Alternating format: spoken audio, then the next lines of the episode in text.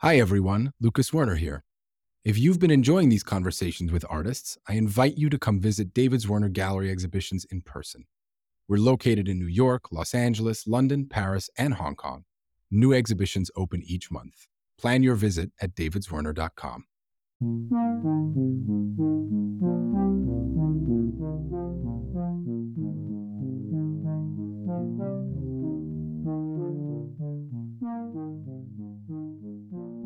Hey everyone, Helen Molesworth here. I hope you've been enjoying these more casual conversations with friends. This is the last one before we take a break for the holidays. Don't worry, we'll be back with new episodes in January. If you're like me and grew up with magazine culture, perhaps you love a best of list.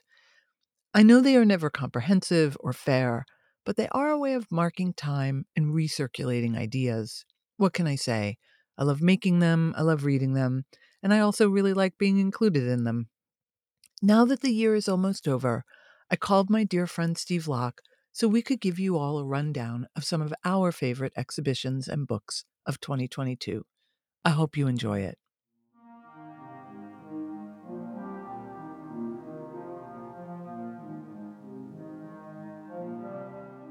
Hi, Steve Locke. Hi, Helen Molesworth. It's nice to be on the line with you.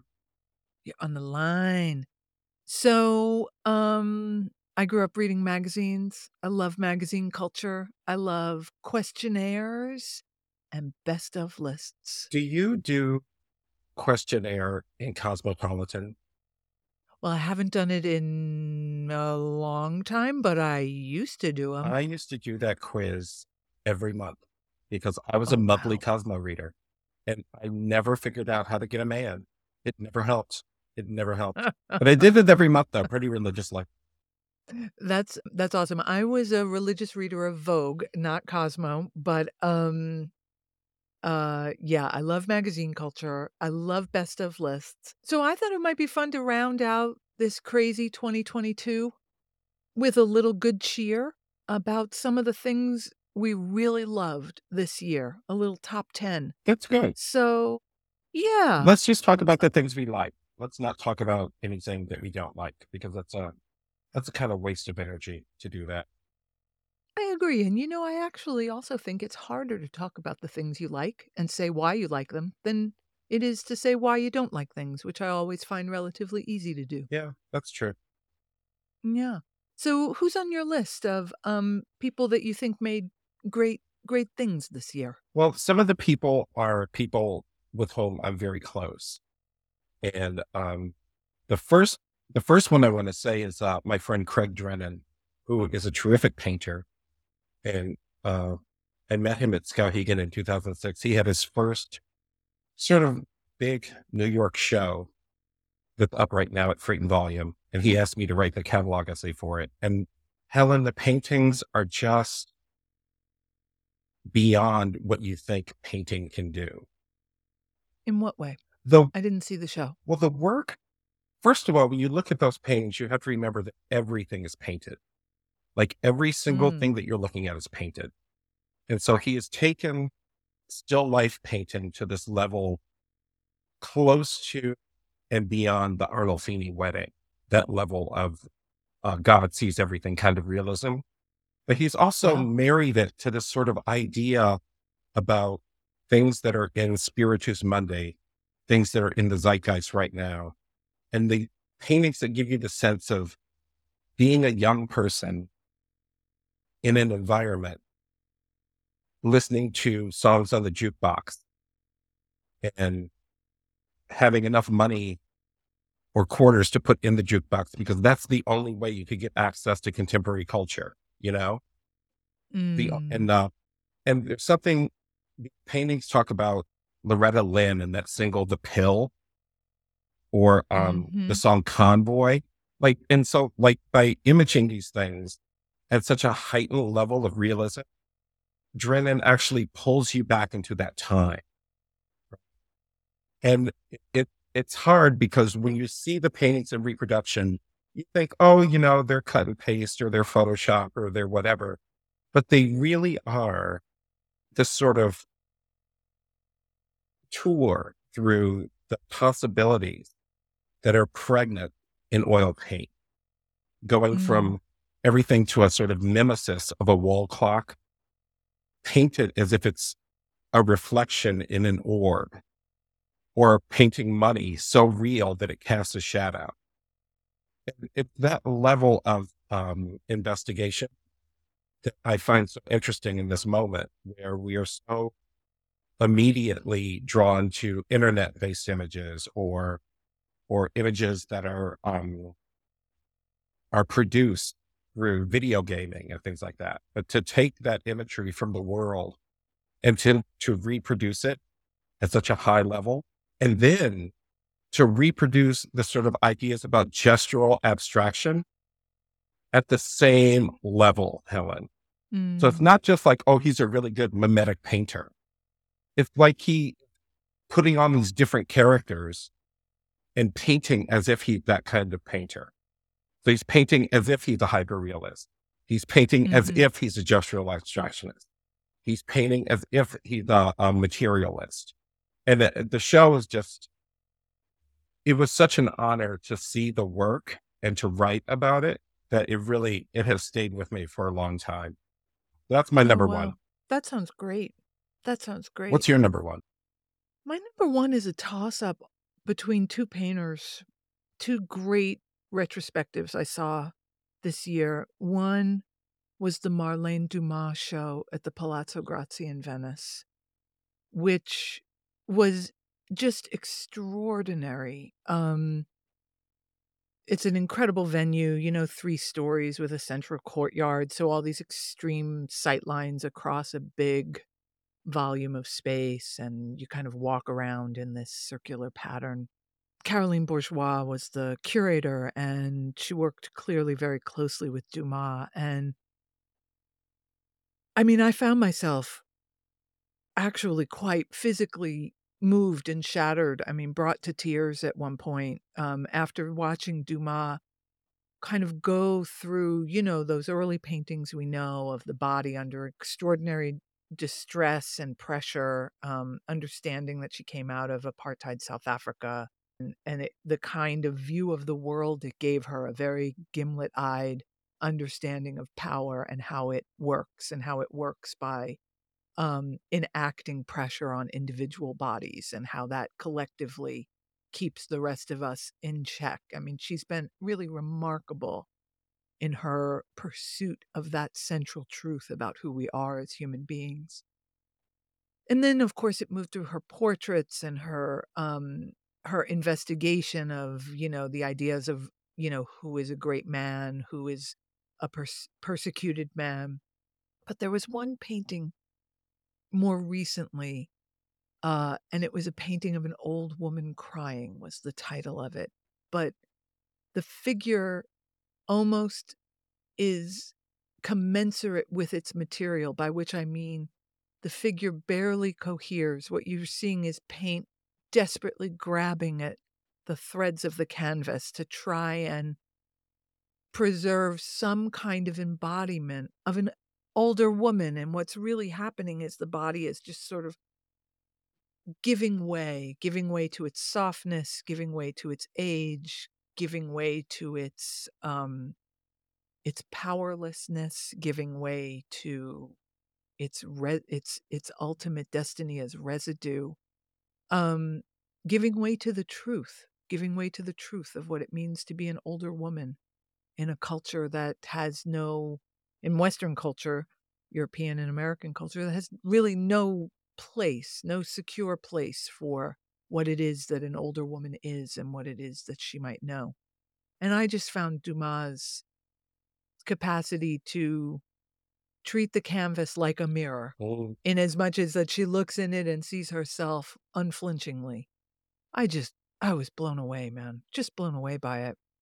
And then I just want to give the shout out to the second show because I couldn't pick between them if I had to, which is a Bob Thompson show that I saw at the Hammer. It was it originated at Colby uh, College, and you know Thompson is just one of these artists. You know he dies very young. yeah. Um, Thelma Golden did a very important show of Thompson at the Whitney in the late '90s, and this is the the now the next time there's been a great big show.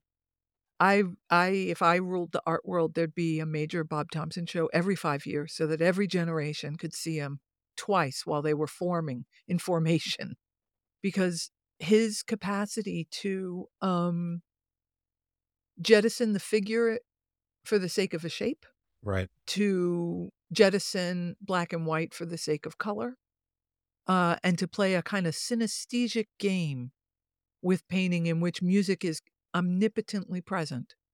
Man, I just don't even know how he did it, but I found every room of the exhibition at the Hammer completely riveting, even though it wasn't hung chronologically, which I am a stickler for. I love a chronological hang. Yeah, I know.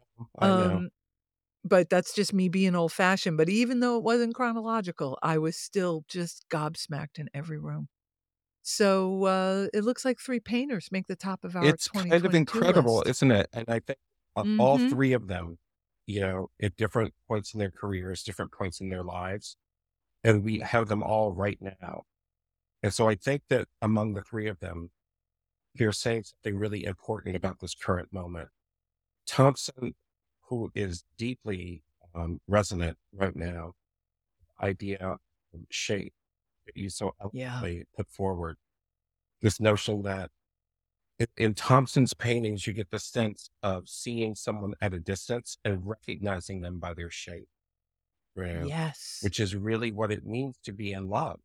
That's what it means to love someone is Mm. to be able to recognize them in a crowded field of color. You can recognize them by so their shape. And that notion that in Dumas, where things are just barely holding on, and in Drennen, the notion that if I can make it real enough, if I can make you believe it enough, it might actually be true. Right. Right. And there's a sort of desperation in um in Dumas and Drennen that I think is a big part of the current moment. The notion that you you don't have anything. Like you and I have had this conversation before. Like growing up working class kids, you got nothing. And all you had was your wits, and all I had was my my paintbrush, right? And I had to make a way out of no way. And I think that, you know, Drennen growing up in West Virginia, you know, his only access to culture being the jukebox or the radio, right? And, you know, being a white kid in West Virginia and asking someone about Prince, you know, that could be a very fraught conversation. You Yeah. bet. So that notion that if I can paint it, if I can realize it at the force of reality, my um, intuition about these forms may be the way out. And Dumas, I think Thompson has a lot of that too. I, it, this thing, Helen, that I say this to students all the time, it really can't be taught. It has to come from somewhere deep inside of you as a thinker. I'm going to image it this way. Right. I have this relationship with this material. And it's interesting that it is painting in the top three because it really is this sort of getting to the sense of embodiment through this deep engagement with this thousand year old material. right. Who else was on your list? I was, so, I could talk about that for hours. That was wonderful. So, like, my number two is a book by Lynne Tillman that came out this year, and it's called Mothercare on Obligation, Love, Death, and Ambivalence. Mm. Lynne's mom uh, passed away after a very, very, very long illness, and she and her sisters took care of her. And Lynne wrote this book that is really sort of an unsentimental look at the end of her mother's life and how her sisters took care of her. And, you know, Lynn is a great writer. She doesn't need me to tell you that, but it's one of those things, Helen, where you know somebody and then they like sort of, they sort of just reveal this, this incredibly painful thing to you. And you're sort of embarrassed with the knowledge, but you're so grateful that they told you. Right. Right. She talks about the devastation of losing her mother and the ambivalence she has about taking care of her. And she doesn't paint anyone in the best light. It's one of the harshest books I've ever read about taking care of a parent.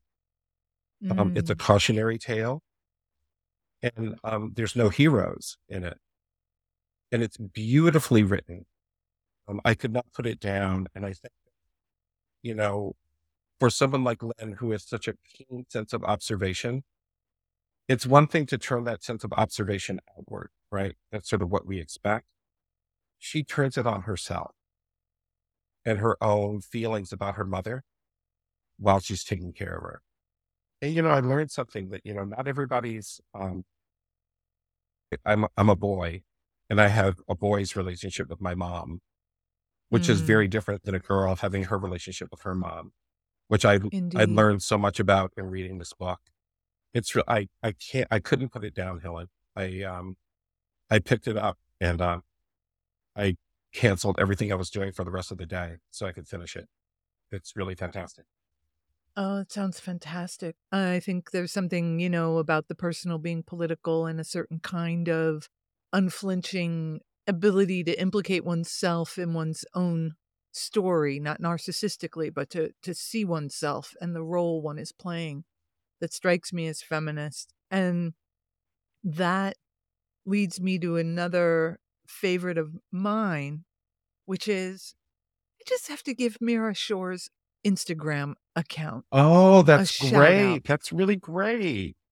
because um what I see her doing and I'm talking really about her corrections, her sometimes daily, sometimes weekly corrections of the headlines of the New York Times, in which she rewrites the headlines to uh, be, shall we say, more specifically pointed Right. about the problem. And they're done in this really And aggressive um uh, they're painterly style. They're aggressive. beautiful. They're really beautiful. Yes, and there's almost something about the way you were talking about Lynne Tillman's ambivalent relationship to the maternal, Right. right? Which I think structures women in a very profound way.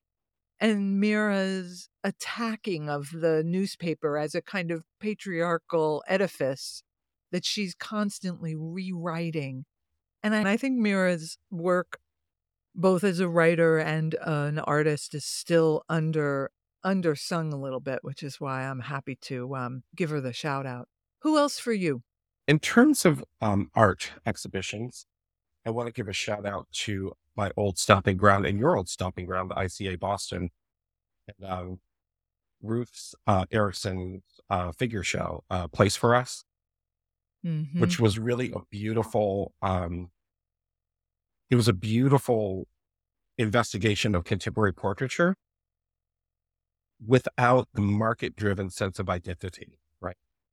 Um, you know, Basel is this week and down in Miami, and you and I are both not there, but there's a there has there was a up until recently there was a rash of really really sort of um I want to say easy figure painting.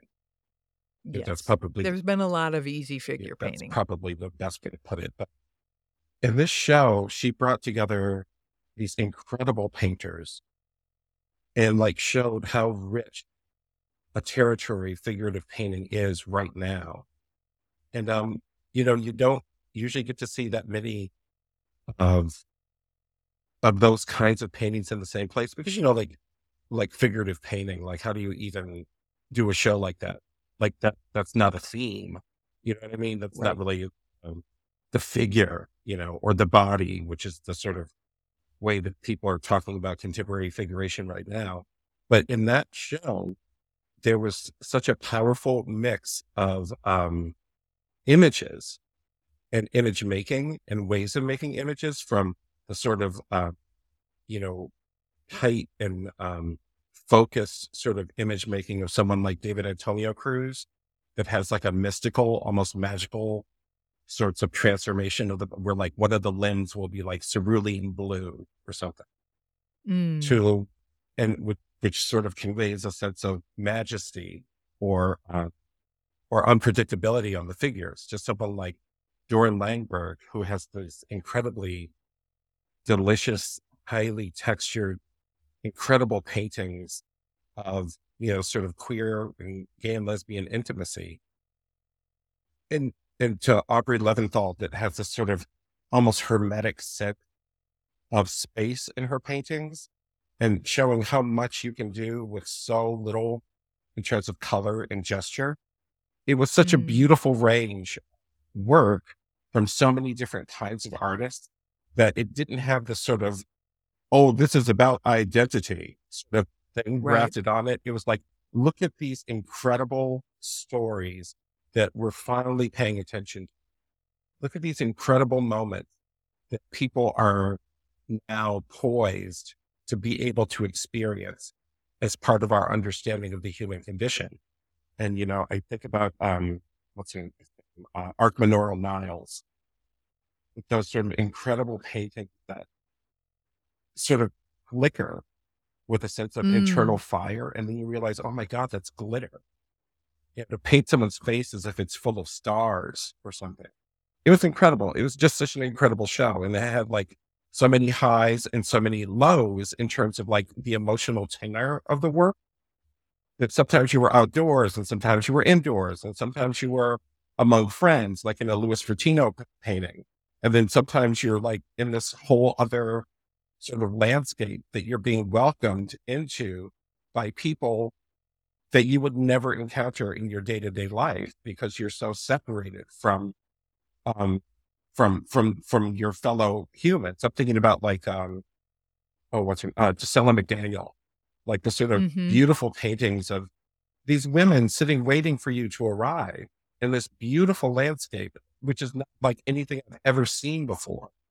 And like, I feel right. like so I feel so lucky to know that such a world exists. You know what I mean? Like I never would have been looking for it. But you know, Erickson had put all those paintings together. I want to put down, and I I wonder. I think you might join me on this one. I want to just, I want to talk about Cauleen Smith. Oh, my heart! Oh, my heart! Oh. And I want to talk about whether or not Cauleen Smith is going to be like the Joan Jonas of our generation. Like, do we really have to wait until she's 80 before we give her all the flowers she deserves? Before someone can come up with a unified theory of Cauleen Smith? Before we all stop pretending that this huge brain capable of linking Alice Coltrane, um, quilting, uh, heraldic banners from the 16th and 17th century and the geological activity of our own earth. Like, this is what this woman is, you know, the constellation she's thrown up into the air to make, you know, just the, some of the most oblique, funny, disturbing, radical work being made out there right now. I think that Cauleen is an artist who is not opposed to collaboration, but she is opposed to compromise. Mm-hmm. And there's something mm. very urgent in her work. Um, you know, Cauleen used to live in my building uh, in Boston. Oh, yeah, yeah, we've been friends for a long time. And um, when I first met her, I, she showed me this film that was like an homage to Malick Sidibé called "I Want to See My Skirt." And um, I don't know. Oh, it. it's fantastic. And like, and then um, mm-hmm. um, she also uh, had worked on a film um, in the shadow of Katrina, which is made a kind of a science fiction film. And um, I've always been shocked at the level of invention and risk in her work. And um, she has never hit a false note in her work, even when she's sort of addressing quote unquote big issues like uh, mass incarceration or violence right. against women, it never seems it never seems to posit itself as a solution. Um, it really is this sort of deep engagement with beauty and truth and time. And um, I have loved her work from the beginning. I, I, I think that people are sleeping on her because it's not it's not entertaining. Oh, yes. And the so her sort of refusal, even when she does something entertaining, like she recently she showed me a um a piece where she had a high school band play a Sun Ra composition in Chinatown in Chicago. So sort of like almost like this sort of this sort of band of young people shows up and makes this Right. incredible like sort of moment. It it's past time for her to get her due. It really is Yeah. because she has influenced so many people. And um I I even uh, the Whitney show where she um the portraits of the books, portraits of the Mhm. books that people are reading. So she this sort of idea of moving in, around, and through visual visual culture and understanding symbolism in such a deep, discreet, and um, effective way. I think that she is really firing on all cylinders right now. And um, you're right; she really does deserve um, her flowers. But I think here's. More than her flowers, maybe just a really smart retrospective. I think that here's the hard thing about Cauleen. I think that she she could have done the other thing. You know what I mean? She could have gone and directed like a Hollywood feature film or something. Maybe they'll hire her to Mm. direct the next X Men movie or something like that. It'd be kind of amazing. Well, I I don't know if that's I don't know what success would look like for her. Um, I would love for her to have more recognition and for more eyes to be on the work. Well, I think your sense earlier of that she doesn't compromise, you know, that she'll collaborate, but that she won't compromise.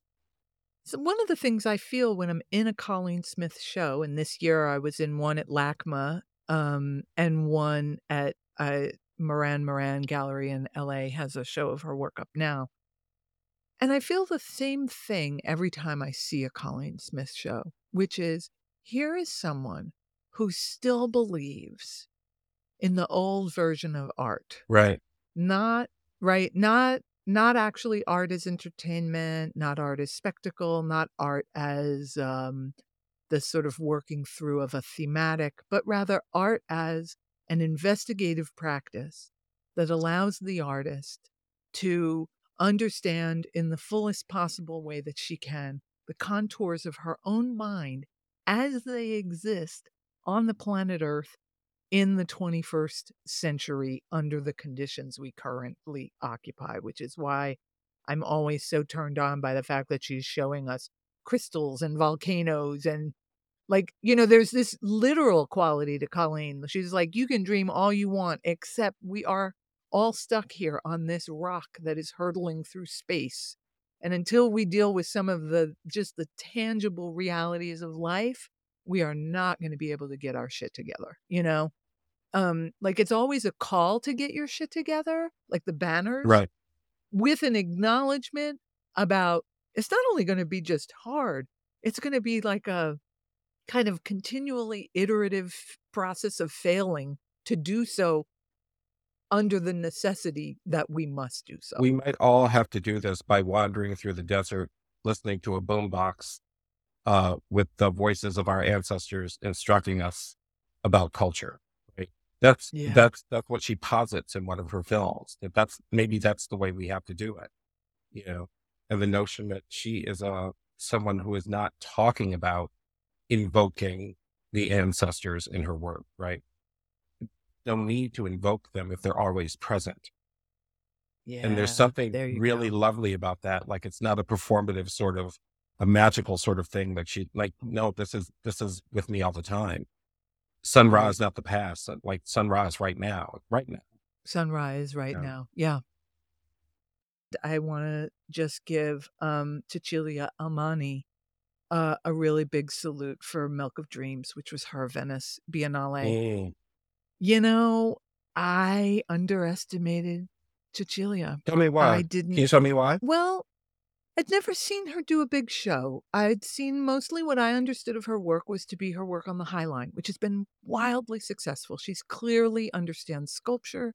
She clearly understands scale because she can put sculpture in an outdoor space, and they're often like even the ones I didn't quote unquote like were really effective.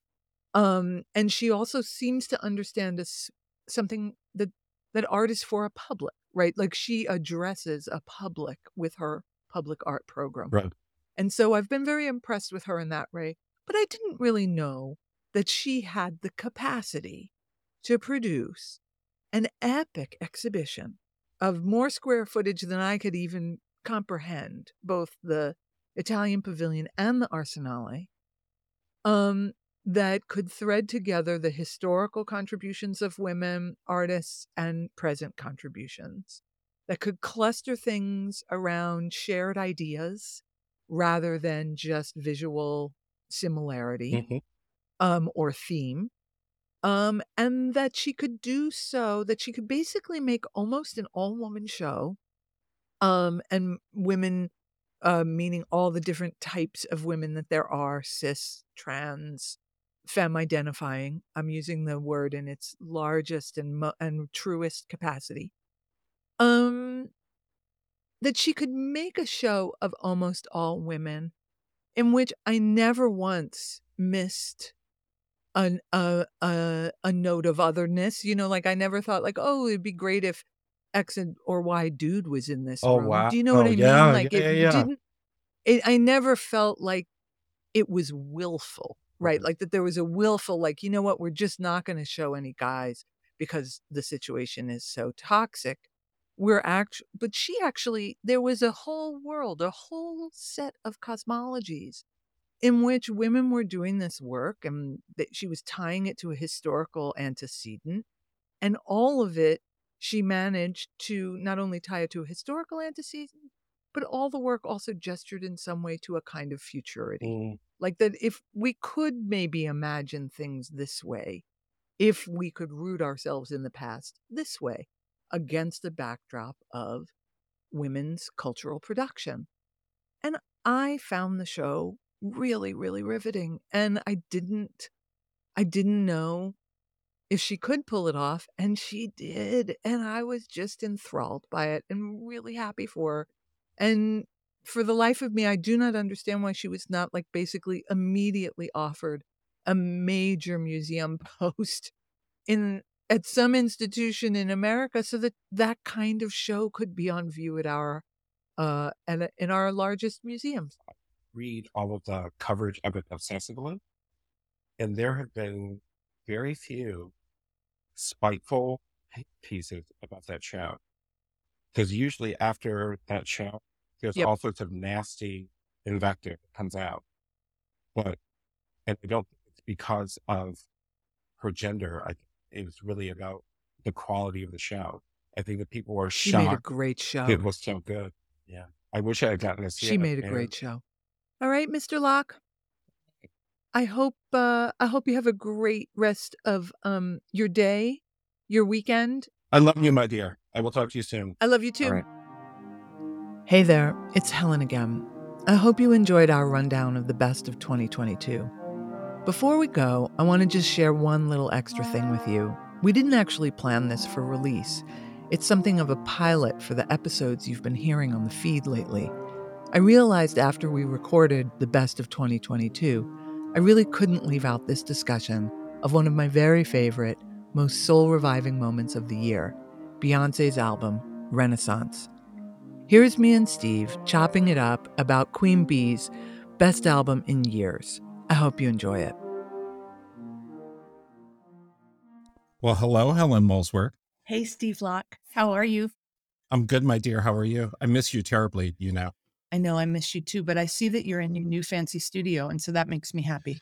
Yes, I'm in my new uh, studio, which now people know where I am. I kept it secret for a long time. I was hiding in upstate New York, but now people know where I am. So, When I asked you if you wanted to like have a little kibitz with me, a little a little art world chit chat with me on the Mhm. podcast, your first thing was like, "Oh, we'll talk about the Beyonce album." yeah. And you know, I'm just to come right out and say, so when the single dropped, hmm I really wanted to be a hater. I was Yeah. holding on to some old avant-gardist stuff about like how how dare you appropriate all this stuff from the ballroom? How dare you appropriate my 90s, 80s, 90s club life? Um, and then I wanted to be all like angry at Beyonce. Yeah. Then I kept playing the song and I was like, I don't know why I want to be angry at Beyonce, but I can't be angry at Beyonce about this song. Then the album dropped and I couldn't turn it off. It's got Yeah. 18 earworms in it, but really, more than that, it does feel a bit like uh, a disco manifesto. Yeah. And because it was the first thing you offered up is wanting to talk about, I want to know why, and I want to know where where it is in your queue in terms of listening right now. Well, you know, I, I listen to it all the time. So that's been like my diet. I have to say, I was never really a big Beyonce fan until the record Beyonce. That was when I, I got on the bandwagon because that record to me was so progressive and so individual. Like I, I hadn't heard anything like it. You Mm. know, it, it was sort of like you're listening to a record that was, um, that all these other things had happened in the world. And then suddenly this thing from another planet arrived. Right. And that's when I started thinking about Beyonce as more than just like a pop singer. Like I thought of her as like a real artist. Right. right. Someone like, like, uh, like Gaga or like, um, or like, uh, like Prince who could like make a whole concept of a record and all the songs related and all that sort of stuff. Right. So that was the first uh, time. And then, you know, Homecoming, which was, you know, sitting in front of my television crying, Mm. Why were, you seeing, um, crying? Why were you crying when you watched you- Homecoming? you know what it is, Helen? There's a way that Beyonce went to Coachella and was authentically black.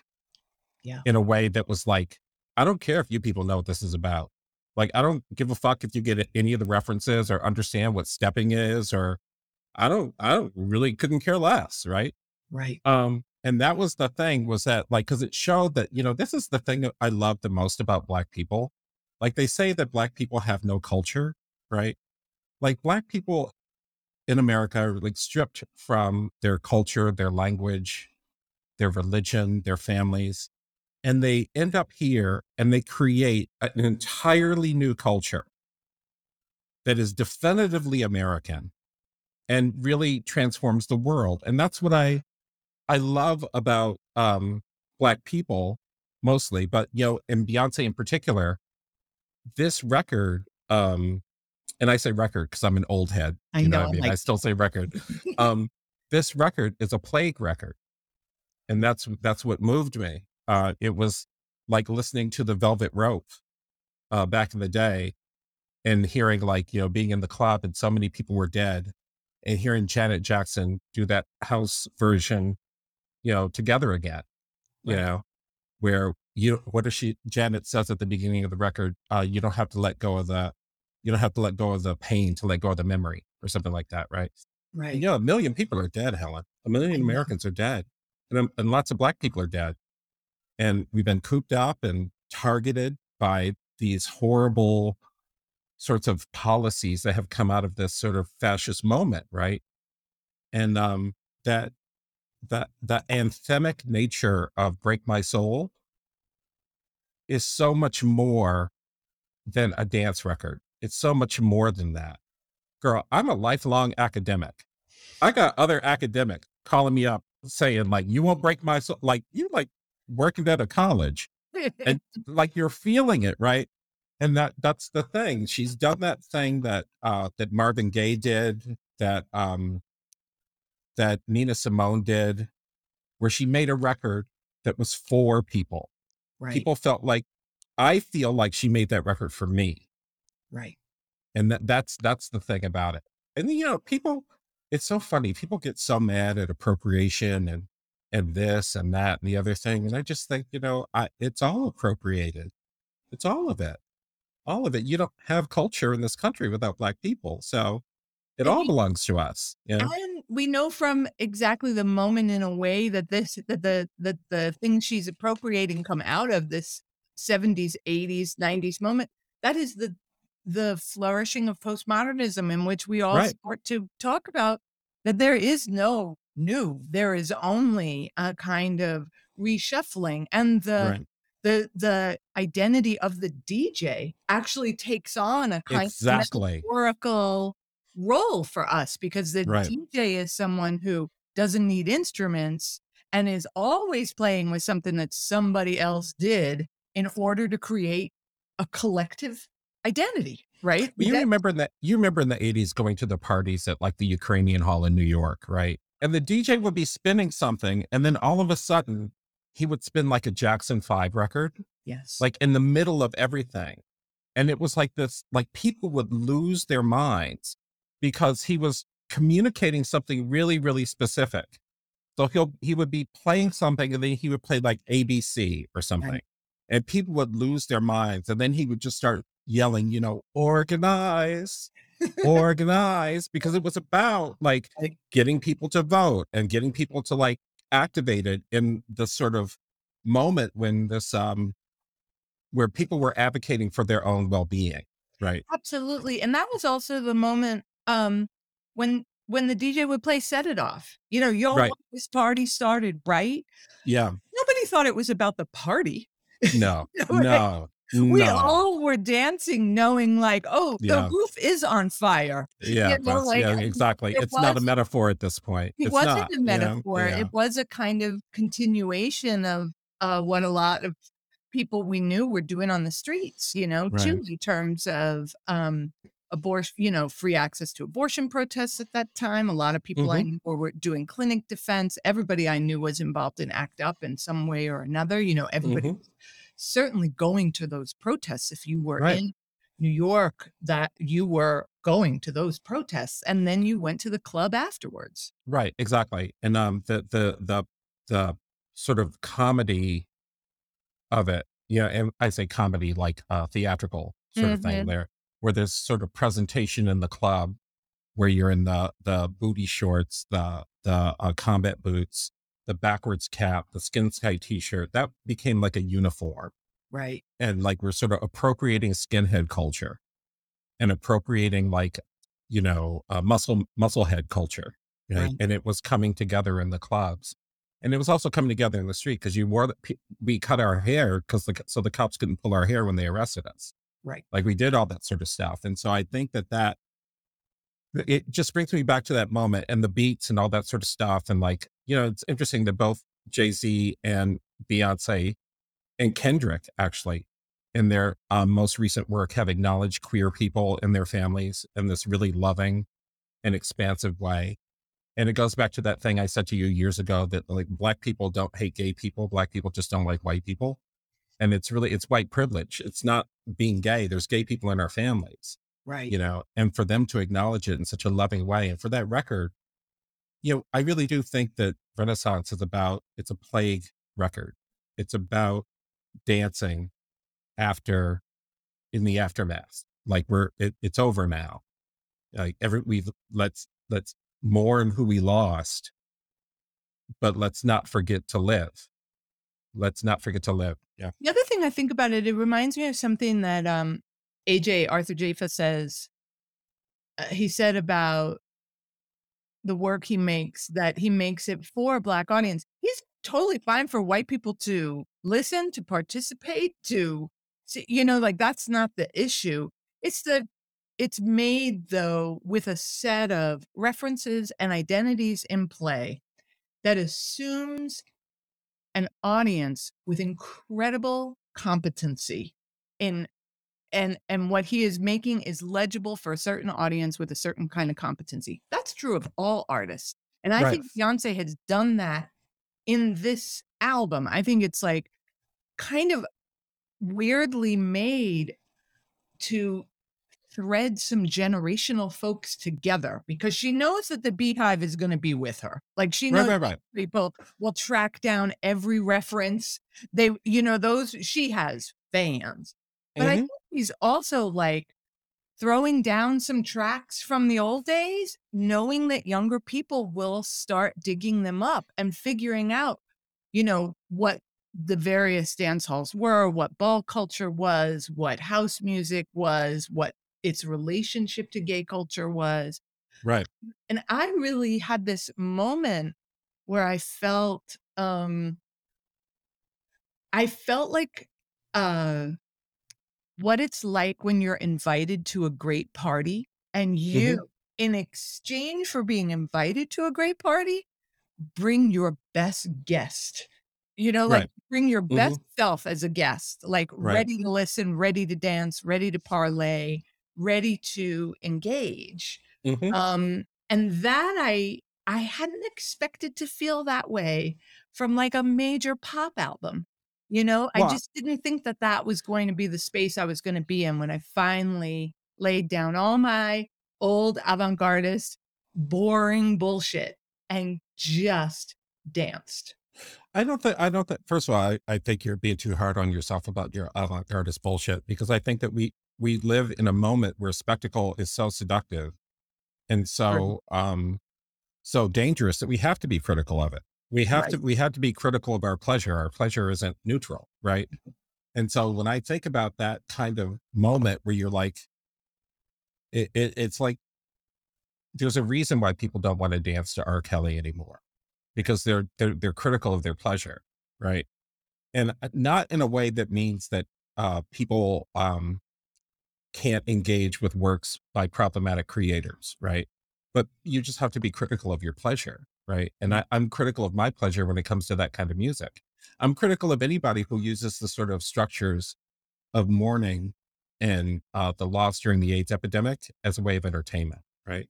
And there's some things in the in the packaging along with the record, like the the super glossy photographs of her that uh call to mind Fra- uh, Francisco Scavullo and the um and Steven Meisel and those sort of 80s photographers, the sort of Mhm. fetish finish. So it's like it- it's a moment. She's evoking a moment, you know. But I do really sincerely believe that it's because that moment was so much about pleasure and so much about um um euphoria, like escape, you know. And um I I I I think we need that right now. But I also think that, you know, the the record keeps coming back to things like uh Break My Soul and uh Carrying Derringers because those Karens have turned into terrorists. Like she's she's keeping it real. And this is the other thing I'll say about it. She's become a much better singer. Oh my God. The vocals are incredible on this record. You I know, like what it, I mean, you think it's a plague album, and I 100% agree, but I also had this moment precisely around her vocal capacities at this Mm. juncture where I was like, oh, the pandemic has been very, very good for real artists. So I feel girl, like god damn. Beyonce, like I've watched painters paint some of the best paintings of their lives. I have watched all these artists that I really love and admire. What happened if they didn't have two years of parties to go to? What Mhm. happened if they didn't have two years of book openings and launches and Going to Basel stuff? and all that stuff. Exactly. Yeah, yeah, yeah. You Mhm. didn't have to do that. And I feel like Beyonce clearly went into the studio and was working her scales like she growls, bones. She she feels like molasses and honey combined. I don't when know what to she is singing um um plastic on the sofa right and it's plastic off the sofa. We have to Off talk the about sofa, the title, but go for it. yeah but you know um there's this thing she does where she has all this air around her vocals right and it's just i've never heard her do that before and it's it's magnificent. It is just magnificent. And i think that you know first of all this is like the second record she's made that talks about how great it is to fuck jay-z. So like i want to fuck jay-z. Like seriously I, I that shit's amazing. Like i'm telling you like the way she's singing about him i'm like oh my god girl you in love. I Yeah. know. we should will- all find a love like that but good lord yeah You know, I was in the car uh listening to plastic off the sofa and I started to to weep like a baby because of my Mhm. love. You know, and when I also Right. think that that is something that she's so canny about like those two people are having clearly they have a private life clearly they tend to Yeah. their privacy extremely well W- yeah you know they're no kardashians you know right, what right, I- right. and they're both artists so the reality of their love and their struggle is in their work right but in this way that makes you feel like i'm sure plastic off the sofa is going to be like everybody's wedding song from now till the end of time Yeah, You know first what I dance mean? and all that sort of stuff. Yeah, it's it's a, it's I've and that and uh, Virgo's Groove, which is like my favorite uh song on the on the on the record right now that I keep listening to over and over again. But like that kind of um 70s uh bar in the basement suburban life of um a lot of uh black people where everyone is um you know, everyone's in the house, the kids are upstairs asleep, your parents are downstairs partying, and you're laying in bed and you can hear like the soul music from the basement, right? It's that she evokes that so well. There was something about those kinds of structures, about a certain kind of comfort among um, Black families, where the music is for adults, but the children listen to it. Like I know every word of uh, what's going on from Marvin Gaye. That is not a child's record, Right. but I I was immersed in it as a child, and I feel this the same way about Renaissance. I feel like people are listening to that record, and it's going to make such an impression. That music is going to make such an impression on young people, the way that the music of my time made the same impression on me. It's the music that is the music of activism. right. It's it's it's the music like we're going to go out and we're going to fight and then we're going to come to the club and we're going to take care of each other and we're going to dance and then we're going to get up and we're going to do it again tomorrow so it's, It's- not it's not just hedonism it's it's respite it's such a it's it's and a it's beautiful Emma, thing and it's Emma Goldman. It's like Yeah. politics can't also be can't they can't only be a politics of demand. There has to be a politics of desire. And I'm Right. not going to be a part of any revolution that I can't dance to. that's it amen to that Steve, thank you for picking up the phone for me, baby. I love you so much. i love you too helen i'll see you love Dialogues is produced by David Zwirner. You can find out more about the artists on this series by going to davidzwirner.com slash dialogues. And if you liked what you heard, please rate and review us on Apple Podcasts or wherever you listen. It really does help other people discover the show. I'm Lucas Zwirner. Thanks so much for listening, and I hope you join us again next time.